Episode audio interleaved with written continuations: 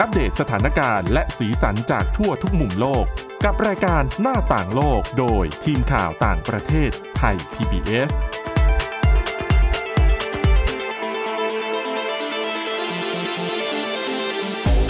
วัสดีค่ะ ต้อนรับคุณผู้ฟังเข้าสู่รายการหน้าต่างโลกนะคะ มาอัปเดตสถานการณ์แล้วก็สีสันจากทั่วทุกมุมโลกกับทีมข่าวต่างประเทศไทย PBS ค่ะ คุณผู้ฟังสามารถติดตามรับฟังรายการของเรานะคะ ได้ทางช่องทางของไทย PBS Podcast หรือว่าฟังผ่านจุฬา Radio Plus สถานีวิทยุแห่งจุฬาลงกรณ์มหาวิทยาลัย FM 101.5เมกะเฮิรตซ์ได้ทุกวันจันทร์ถึงวันศุกร์เวลา 10นาฬิกา30 นาทีนะคะ รวมถึงสถานีวิทยุที่คุณผู้ฟังกำลังรับฟังอยู่ในขณะนี้ค่ะ วันนี้กับคุณจารุพรโอภาสรัฐ แล้วก็ดิฉันทิพย์ตะวันเทระในยพงค์ค่ะ สวัสดีค่ะ สวัสดีค่ะวันนี้นะคะ เปิดมาเราขอพาไปดู เรื่องที่จริง ๆอะ จะว่านานๆครั้ง เดี๋ยวนี้ก็ไม่ค่อยนานๆครั้งละอืมเรื่องของเวลาเราไปเที่ยวตามชายหาดเที่ยวตามทะเลเนี่ย บ้านเราไม่เจอไงค่ะ แต่ถ้าคุณไปอยู่ในสหรัฐนะคะอืมในแคลิฟอร์เนียอย่างเงี้ยอะอืมหรือว่าคุณอยู่ในออสเตรเลียอ่าจะเห็นข่าวเยอะเลยเรื่องของการที่มีฉลามว่ายมาใกล้ชายหาดบ้างละอืมคนเห็นบ้างละหรือแม้กระทั่งฉลามเข้ามาทำร้ายนักท่องเที่ยว คนค่ะที่ไปว่ายน้ำอยู่อืม บางคนหนีได้ บางคนบาดเจ็บเล็กน้อย ถึงขั้นเสียชีวิตก็มีนะคะค่ะ แต่ว่าที่ซิดนีย์เนี่ยเขาบอกว่าหาดที่นั่นก็ตอนนี้ก็น่ากังวลอยู่เหมือนกัน น่ากังวลเพราะว่าล่าสุดเพิ่งเกิดเหตุการณ์ไป มันเป็นเหตุการณ์ที่ค่อนข้างหลายปีแล้วล่ะค่ะที่ไม่ได้เห็นกัน ต้องบอกก่อนว่าบริเวณที่เกิดก็คือเป็นบริเวณอ่าวซิดนีย์เนาะ เหตุการณ์ครั้งล่าสุดเกิดขึ้นไปเมื่อประมาณวันจันทร์ที่ผ่านมาต้นสัปดาห์นี้เอง สื่อท้องถิ่นเขารายงานว่ามีผู้หญิงนะคะ เขาระบุชื่อว่าลอเรนโอนิลคุณโอนิลเนี่ย เขาถูกฉลามกัดบริเวณขาขวาอะก็เวลาเราว่ายหนีใช่ไหมอืมแล้วเขาใช่ว่ายตาม ใช่ เหตุการณ์เนี้ยต้องบอกก่อนว่ามันมีช่วงเวลาและช่วงเวลาเนี่ยไปสัมพันธ์กับสิ่งที่ผู้เชี่ยวชาญเขาวิเคราะห์ไว้ ช่วงเวลาที่เกิดเหตุมันจะเป็นประมาณช่วง เย็นเย็นๆโพล้เพล้โพล้เพล้หน่อย ช่วงเวลาประมาณนั้น คุณโอนิลเนี่ยเขาก็ไปว่ายน้ำอยู่บริเวณใกล้ ๆ กับท่าเรือในอ่าวเอลิซาเบธซึ่งก็เป็นอ่าวที่อยู่ในอ่าวซิดนีย์อีกทีประมาณนั้นน่ะนะคะ เป็นย่านที่พักอาศัยด้วยแหละ คือตอนเกิดเหตุ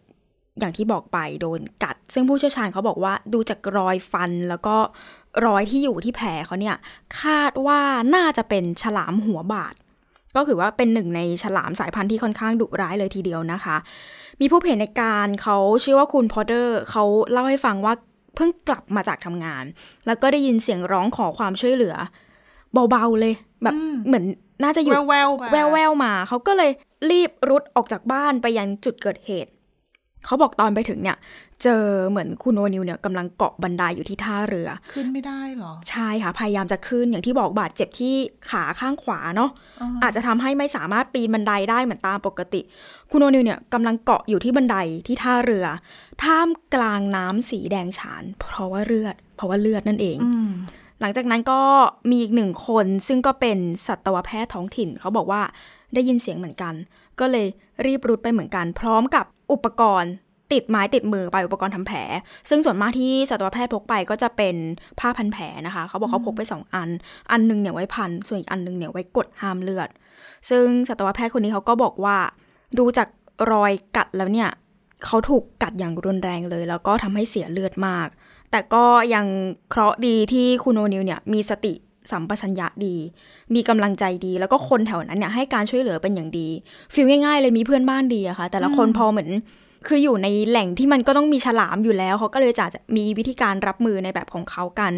รวมถึงพอคุณโอนิลมีสติ แล้วก็ไม่ได้สลบไป แล้วก็พยายามพูดขอบคุณคนอื่นอยู่เสมอด้วย แต่ถ้าสลบเนี่ยก็ยากเลยนะอืมเพราะว่าอยู่ในน้ำแล้วขึ้นมาไม่ได้คือปกติแล้วถ้าเห็นว่าโดนฉลามกัดบางทีเราจะเห็นว่าเขาโดนกัดอยู่แถบชายหาดอะไรเงี้ยอืมอย่างน้อยก็ยังแบบเอาตัวเองขึ้นมาได้อะใช่ แต่ในลักษณะนี้เท่าที่ฟังคุณจารุพรเล่าก็น่าจะเป็นแบบเหมือนเราเวลาเรานึกภาพ เวลาในภาพยนตร์อะไรเงี้ยอืมที่มันจะเป็นชานเป็นแบบชานไม้ยื่นออกไปแล้วกระโดดลงไปใช่ว่ายแบบนั้นได้อะไรเงี้ยแล้วเวลาคุณจะขึ้นมาคุณก็ต้องปีนขึ้นมา เป็นแบบนั้นอ่าคืออย่างที่บอกถ้าเกิดว่าเป็นชายหาดอย่างน้อย มันก็เป็นพื้นที่ลาดไปเรื่อยๆอะนะคะอืมเราสามารถยังแบบอะเต็มที่เลยพยายามตะเกียกตะกายขึ้นมาได้ แต่พอด้วยความเป็นพื้นที่ที่มันเป็นพื้นที่ที่สร้างขึ้น ไม่ว่าจะเป็นแบบท่าเรือหรือว่าเป็นตัวเรือเองอะเนาะ เวลาจะขึ้นเราก็ต้องปีนบันไดแต่ขาเขาเจ็บไปแล้ว อาจจะทำให้ลำบากไปด้วยนะคะ ซึ่งต้องบอกก่อนว่า ไอ้เจ้าฉลามตัวเนี้ย ผู้เชี่ยวชาญบอกว่าจริงๆถ้าเกิดว่าเขาโตเต็มที่เนี่ย ตัวเขาอาจจะยาวได้ถึง 3.5 เมตรเลยนะ ค่อนข้างใหญ่เลยทีเดียว แล้วก็เหตุผลที่มันค่อนข้างเป็นเหตุการณ์ที่น่าตกใจ เพราะว่าถือเป็นเหตุการณ์ครั้งแรกในอ่าวซิดนีย์เลยนับตั้งแต่ปี 2009 นะคะ คือครั้งล่าสุดที่มีฉลามหัวบาดทำร้ายคนเนี่ยเขาบอกว่าตอนนั้นเนี่ยเป็นการกัดแขนของทหารเรือที่เป็นนักดำน้ำออสเตรเลียเนี่ย เขาบอกว่ากัดจนขาดเลยนะใกล้ๆกับเกาะกรีน ก็เลยรู้สึกว่าเหตุการณ์ครั้งนี้ค่อนข้างที่จะเป็นที่ตกใจสำหรับคนแถวนั้นเหมือนกัน คือถามว่าชาวบ้านตกใจไหมแน่นอนตกใจ แต่ถามว่าบางคนด้วยความที่อยู่ออสเตรเลียค่ะ อยู่บริเวณแบบเขาเรียกว่าไงอะริมชายหาดอยู่บริเวณแบบริมฝั่งแบบเนี้ยมีข่าวอยู่แล้ว ใช่คือหลาย ๆ คนบอกกลัวแต่ถึงว่า แต่ก็ยังอยากที่จะเล่นน้ำอยู่ดี เพราะว่าชีวิตเขาแบบคลุกคลีอยู่กับกิจกรรมแบบนี้ หาดบางที่นี่สมมุติว่าเป็นแบบฤดูที่มีฉลามเข้ามาใกล้เยอะๆ แล้วมีคนเห็นเยอะๆ นี่เขาถึงขนาดต้องแบบติดป้ายบางทีปิดหาดก็มีนะคะ ใช่ค่ะ เพื่อความปลอดภัย ใช่ จากเหตุการณ์นี้ต้องบอกก่อนว่าออสเตรเลียเนี่ยถือเป็นประเทศลำดับที่ 2 รองจากสหรัฐนะคะ ที่มีรายงานการถูกเจ้าฉลาม โดยเฉพาะฉลามหัวบาดเนี่ยโจมตี แล้วก็ต้องบอกก่อนว่าเป็นการโจมตีแบบเหมือน ไม่ได้เป็นการยั่วยุหรือว่าเราไปจู่โจมเขาอะค่ะ คือเราไหว้ของเราอยู่อืดีมใช่อยู่ดีๆไม่ใช่เป็นแบบว่านะคะเราออกไปล่าเขานะ คือเขาแบบอยากจะแบบเป็นเหตุการณ์ที่ไม่ไม่ไม่ได้มีใครอยากให้เกิดขึ้น แล้วมีมันมีสาเหตุไหมคะว่าทำไมเขาถึงจะต้องเข้ามาใกล้ทำไมเขาถึงจะมากัดผู้หญิงคนนี้ คือสาเหตุอันนี้ไม่สามารถ ระบุได้อย่างชัดเจน แต่สิ่งที่ผู้เชี่ยวชาญคาดกันก็คือเขาบอกว่าต้องบอกก่อนว่า ส่วนใหญ่ในออสเตรเลียเนี่ยที่เราเจอฉลามเจ้าฉลามหัวบาดหรือว่าฉลามหลาย ๆ ชนิดเนี่ยเขาบอกว่าส่วนใหญ่จะอยู่ในรัฐนิวเซาท์เวลส์ก่อนอืมจะอยู่บริเวณตรงนี้ค่ะแล้วก็พื้นที่ตรงเนี้ยเนี่ยแหละเป็นพื้นที่ที่มีการทำโครงการติดตามฉลามที่ใหญ่ที่สุดในโลกด้วย อืม ผู้เชี่ยวชาญเขาก็มีการคาดเดาเกี่ยวกับเรื่องของสภาพอุณหภูมิน้ำเหมือนกัน อันเนี้ยน่าจะเป็นปัจจัยหลักๆ ที่ทำให้ช่วงนี้จะเห็นฉลามมาว่ายว่ายๆวกวนวนเวียนอยู่แถวๆบริเวณนี้ค่อนข้างเยอะ โดยเฉพาะเรื่องของการติดตาม การติดตามเนี่ยอย่างที่บอกไปก่อนพอบริเวณนี้มีการติดตามฉลาม เยอะมากที่สุดก็จะเห็นการเคลื่อนไหวของเขาใช่ไหมคะ การติดตามเนี่ยจะมีหลายทางไม่ว่าจะเป็นการใช้โดรน หรือว่าจะมี เขาเรียกว่าจะเป็นสถานีฟังเสียง อาจจะเป็นแบบจริง ๆ ภาษาอังกฤษเนี่ยเขาจะใช้คำว่า listening stations feel เหมือนอาจจะไว้ใช้ฟังเสียงคลื่น ความถี่ของฉลามด้วยประมาณนั้น รวมไปถึงวิธีอื่นๆ ที่เอาไว้ตรวจสอบการปรากฏตัวของฉลาม ในบริเวณนี้ไม่ใช่แค่ฉลามหัวบาตรนะคะ โดยจริงๆ เขาบอกว่ามีอีกหนึ่งวิธี คนในพื้นที่เนี่ยเขาจะมีการติดตั้งแอปพลิเคชันที่ชื่อว่า Shark Smart อันเนี้ยจะคอยคือเขาจะไว้รับการแจ้งเตือน เมื่อมีการตรวจพบฉลามในระยะใกล้ ๆ ประมาณสัก 500 เมตร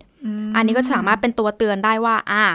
มาเริ่มแล้วนะมาแล้ว พยายามอย่าเพิ่งลงน้ำกันณช่วงนี้นะคะ โดยเขามีหนึ่งในนักวิทยาศาสตร์ ผู้เชี่ยวชาญน่านฉลาม ชื่อว่าดรเอมมี่เป็นผู้เชี่ยวชาญจากหน่วยงานในรัฐนิวเซาท์เวลส์เนี่ยแหละค่ะ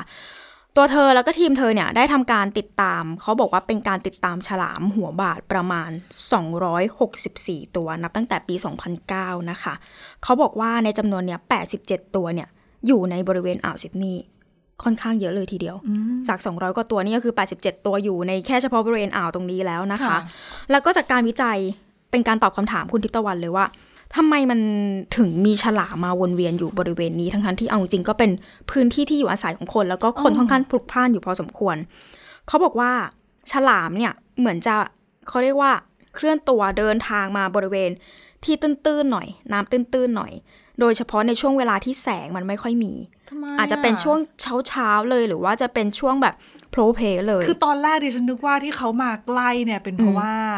มาหาอาหารหรือเปล่า ตามอาหารมาหรือเปล่าอืมแบบปลาที่ปกติเขากินหรือว่าอะไรอย่างนี้หรือเปล่า ปัจจัยหลักๆ เขาบอกว่าเป็นเรื่องของช่วงของเวลาด้วย จะเป็นช่วงที่แสงจะไม่จัดมากๆ อย่างที่บอกไปเหตุการณ์นี้เกิดขึ้นประมาณช่วงโพล้เพล้นะอ่าอ่าก็จะเป็นช่วงเช้า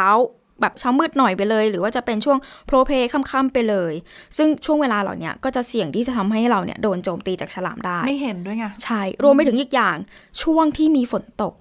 น้ำมันจะขุ่น อาจจะทำให้เรามองไม่เห็นฉลามนะคะ อีกอย่างหนึ่งเพราะว่าตอนนี้เป็นเดือนมกราคมกับกุมภาพันธ์ ช่วงเนี้ย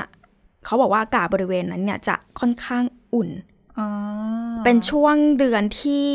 เราจะได้เห็นฉลามหัวบาดในอ่าวซิดนีย์เนี่ยมากที่สุดแล้วสองเดือนนี้นะคะ เหตุผลก็คือเขามาหาอาหารมาผสมพันธุ์ เพราะว่าเป็นช่วงเดือนที่อากาศเนี่ยอบอุ่นที่สุด ให้คุณผู้ฟังนึกแบบนี้นะคะออสเตรเลียอยู่โลกใต้ไงซีกอืมโลกใต้ดังนั้นเนี่ยสภาพอากาศเขาอะจะตรงข้ามกับซีกโลกเหนืออมดังนั้นถ้าเราเห็นว่ายุโรปเอยสหรัฐอเมริกาเอยในยอากาศหนาวอืมหิมะตกช่วงคริสต์มาสนะคะ ซีกโลกใต้อย่างออสเตรเลียร้อนค่ะ ตรงกันข้ามฉเลลองยนะคริสคะต์มาสแบบร้อนๆนะคะ ใช่ค่ะ อย่างที่บอกอากาศมันอุ่นอะมันอืมหาอาหารได้ง่าย มันสามารถผสมพันธุ์กันได้ เขาก็เลยจะมาแถบนี้ในช่วงเดือนนี้กันเยอะมากๆนะคะ แต่ถ้าเกิดว่าพออุณหภูมิเนี่ยมันลดต่ำลงปุ๊บ เขาก็จะว่ายกลับไปบริเวณที่เป็นแบบหน้าน้ำเปิด หรือไม่ก็ว่ายขึ้นไปทางเหนืออืมในช่วงหน้าหนาวแล้วก็พวกช่วงฤดูใบไม้ผลินะคะ ผู้เชี่ยวชาญคนนี้เขาบอกว่า อุณหภูมิน้ำปัจจุบันของอ่าวซิดนีย์ตอนนี้มันอยู่ที่ประมาณ 22-23 องศา ซึ่งมันพอดีเลย เป็นอุณหภูมิน้ำที่ฉลามหัวบาดรู้สึกว่าโปรดปรานที่สุด ก็เลยไม่แปลกที่เขาอาจจะขยับเข้ามาใกล้บริเวณนี้ในช่วงนี้กันมากขึ้นนะคะ เพราะฉะนั้นเรื่องของการเปลี่ยนแปลงสภาพภูมิอากาศเนี่ยแหละค่ะ เป็นปัจจัยที่ทำให้เราจะได้เห็นฉลาม โดยเฉพาะฉลามหัวบาดเนี่ยมาว่าย วกวนวนเวียนอยู่บริเวณชายฝั่งหรือว่าอ่าวนับนับภูมิภาคนี้ตอนนี้กันมากขึ้น ก็เลยมีการประกาศเตือนให้ประชาชนตอนนี้ก็มีการบอกให้เฝ้าระวังและพยายามอย่าเพึ่งลงน้ำกันช่วงนี้มากนัก ถึงแม้ว่า เพราะว่าอย่างที่บอกไปว่าเขามีการติดตามฉลามเนาะแต่อาจจะไม่ใช่ทุกตัวที่เจ้าหน้าที่สามารถอ่าไปใช่ติดเจ้าตัวนั้นคือได้ทะเลมันกว้างใหญ่อืนะมแล้วคนจะ มองยังไงก็ไม่ทั่วค่ะ ใช่ค่ะ พอหลังจากเหตุการณ์นี้เจ้าหน้าที่ท้องถิ่นเขาก็กำลังสอบสวนถึงสาเหตุ เหตุการณ์สถานการณ์ทั้งหมดทั้งมวลเพื่อเอามาตัดสินใจว่าจะจัดหาวิธีการหรือว่ามาตรการป้องกันกับเหตุการณ์อย่างนี้ ให้เพิ่มมากขึ้นได้ยังไง เพื่อความปลอดภัยของทุกคนนั่นแหละค่ะอืมจริง ๆ เรื่องของ การเปลี่ยนแปลงสภาพภูมิอากาศนี่ก็กระทบกันไปทุกวงการนะคะอืมคือน้ำทะเลที่อุ่นขึ้น ก็ส่งผลกระทบต่อเรื่องของสิ่งมีชีวิตในทะเลด้วยอืมเราใช้ชีวิตอยู่บนบก ก็รับผลกระทบเหมือนกันนะอืมอะยังไงก็ช่วยๆกันนะค่ะเออเพราะว่าสถานการณ์เรื่องของสภาพอากาศที่เปลี่ยนแปลงไปอากาศสุดขั้วเนี่ย เห็นชัดมากขึ้นอืมในทุกๆปีอืมอากาศหนาวก็หนาวจัดค่ะร้อนก็ร้อนจัดฝนตกพายุมาน้ำท่วม ใช่ คือจะบอกว่าจะเร่งหาวิธีแก้กันตอนนี้ ตัวดิฉันมองว่ามองไม่ทันแล้วนะ ยังไงก็ดูไม่ทันก็คือทำได้แค่ชะลอ ใช่อืมใช่คือบางทฤษฎีเขาก็เชื่อว่าการแบบ reverse อะอืมมันอาจจะทำได้นะ แต่ว่าแต่ว่า ดูยากเกินไปอืมเพราะว่าสถานการณ์ที่เรากำลังเจออยู่ตอนนี้นะคะ ควันพิษเอ่ยอะไรเหมือนยที่เหมือนจเบรกยู่แตกอะค่ะทำได้แค่ชะลอจริงอืมอะก็ช่วยๆกันนะๆค่ะเรื่องต่อมาเป็นเรื่องอีกหนึ่งเรื่องเครียด แต่จริงๆเรื่องนี้เป็นไม่ใช่สิ่งแวดล้อมมันละเป็นเรื่องที่อะสิ่งที่ให้ฉันถอนหายใจก่อนเลยเป็นสิ่งที่คนทำขึ้นเองอ่านั่นคือสงครามค่ะแล้วก็ความขัดแย้งนะคะ มีขึ้นในหลายจุดของโลกนะอืม ปีนี้ที่ต้องจับตามองเนี่ยมีหลายพื้นที่เหลือเกินอย่างที่เราเคยพูดให้ฟังกันไปแล้ว ตั้งแต่ช่วงปลายปีที่แล้วจนถึงช่วงต้นปีใหม่นะคะข้อที่รวบรวมมาให้ฟังว่า เอ๊ะมันจะมีเหตุการณ์อะไรที่มันน่าติดตามบ้างในเรื่องของสงครามและความขัดแย้ง วันนี้มีอีกหนึ่งเรื่องที่ต้องมาพูดถึงนั่นก็คือสงครามระหว่างอิสราเอลกับฮามาสที่ ไม่ใช่สงครามแค่อิสราเอลกับฮามาสเท่านั้นน่ะโอ้โห คือสถานการณ์มันเลวร้ายลงจากการสู้รบที่เกิดขึ้นในกาซาก็จริง แต่อืมว่าปัญหาที่มันเกิดขึ้นนะมันเป็นปัญหาที่มันบ่มเพาะมานานมากแล้วอืมแล้วก็เป็นต้นตอของปัญหาในอีกหลาย ๆ อย่างค่ะที่เกิดขึ้นปัญหาความขัดแย้งที่เกิดขึ้นนะคะ วันนี้ดังนั้นรายการเราก็เลยจะพาไปฟังอีกเรื่องหนึ่งที่น่าวิตก นั่นก็คือเป็นกระแสเรียกร้องในในฝั่งของอิสราเอล ค่ะ คือก่อนหน้านี้เราก็พูดถึงเรื่องของการใช้กำลังการสงครามอะไรแบบนี้กันไปเยอะแยะนะคะ วันนี้มาดูกันท่าทีของอิสราเอล ที่หลายคนพูดถึงกันเยอะเรื่องที่ว่ากาซาถ้าสงครามหมดไปแล้ว จะเกิดอะไรขึ้นกับกาซาอืมใครจะบริหารกาซาใครจะอยู่ในกาซาใครจะเอ่อ บูรณะแล้วสร้างกาซาขึ้นมาใหม่ ใครจะปกครอง ความมั่นคงใครจะดูแล ยังเป็นประเด็นที่มีการถกเถียงกัน แล้วก็ยังหาทางออกไม่ได้ อีกหนึ่งประเด็นที่มาเติมเชื้อไฟให้สถานการณ์ยิ่งน่ากังวล คือกระแสเรียกร้องของชาวอิสราเอลจำนวนไม่น้อย คือที่บอกจำนวนไม่น้อยคือเป็นกลุ่ม กลุ่มที่เรียกร้องเนี่ยคือเป็นกลุ่มที่มีแนวคิดฝ่ายขวานะคะค่ะ คือเขาออกมาเรียกร้องให้ มีการตั้งถิ่นฐานชาวยิว ในกาซาแล้วก็พื้นที่ทางตอนเหนือของเวสต์แบงค์คือพูดแบบนี้ก่อนว่าปัจจุบันเนี่ยรัฐบาลของเบนจามินเนทันยาฮูเนี่ยผลักดันนโยบายเรื่องของการให้ชาวยิว เข้าไปตั้งถิ่นฐานในดินแดนของปาเลสไตน์เพิ่มมากขึ้นนะคะ อย่างในเวสต์แบงค์แล้วก็พื้นที่แถบอีสต์เยรูซาเล็มด้วยค่ะ แต่กระแสที่มันกำลังเกิดขึ้นนะตอนนี้ มันถูกปลุกขึ้นมาหลังเหตุ โจมตีของกลุ่มฮามาสที่บุกเข้าไปโจมตีอิสราเอลอืมเมื่อวันที่ 7 ตุลาคมปีที่แล้วเนี่ย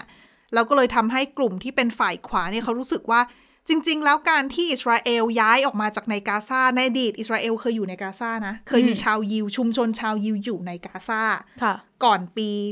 2005 ก่อนที่จะอพยพย้ายออกมา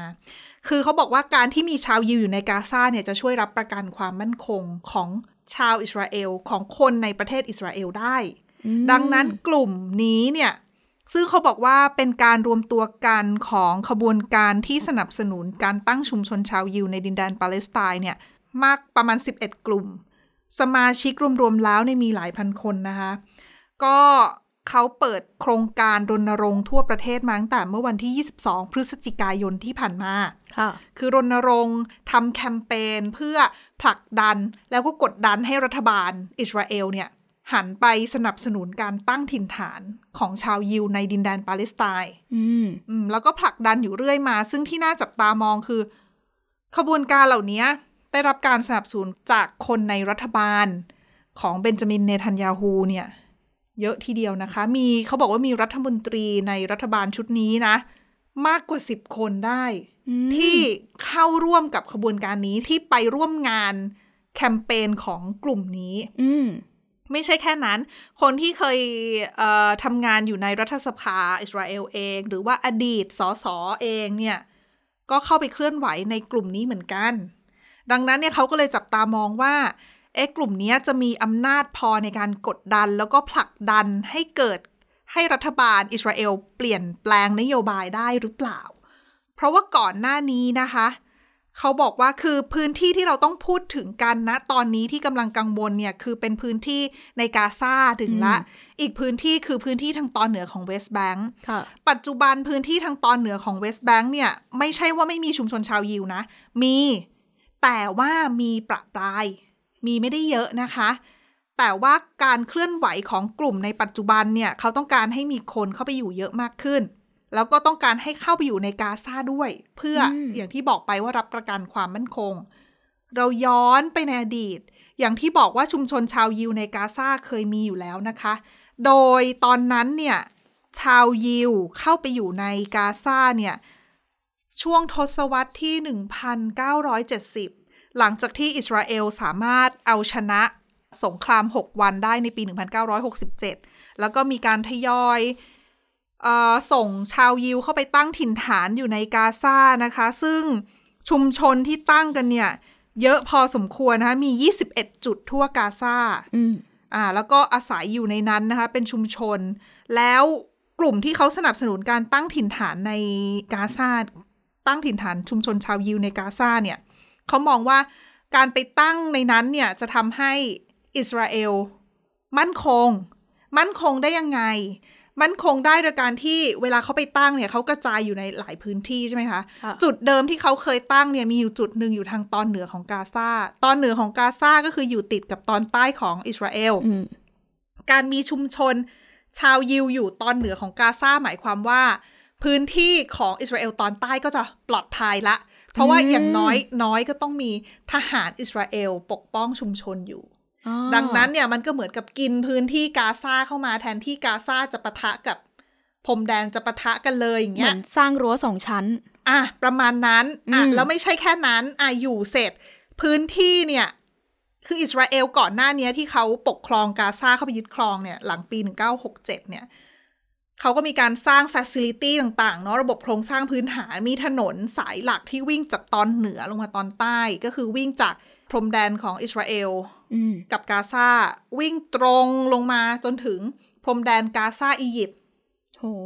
ดังนั้นเส้นทางนี้เป็นเส้นทางตรงยาวมาเลยจากเหนือมาใต้ของกาซานะคะอืมชุมชนชาวยิวที่อยู่ทางตอนเหนือของกาซาเนี่ยเขาก็อยู่ใกล้กับ ถนนสายหลักนี่แหละอืมดังนั้นเนี่ยมีทหารอิสราเอลคุมถนนนี้ ดังนั้นก็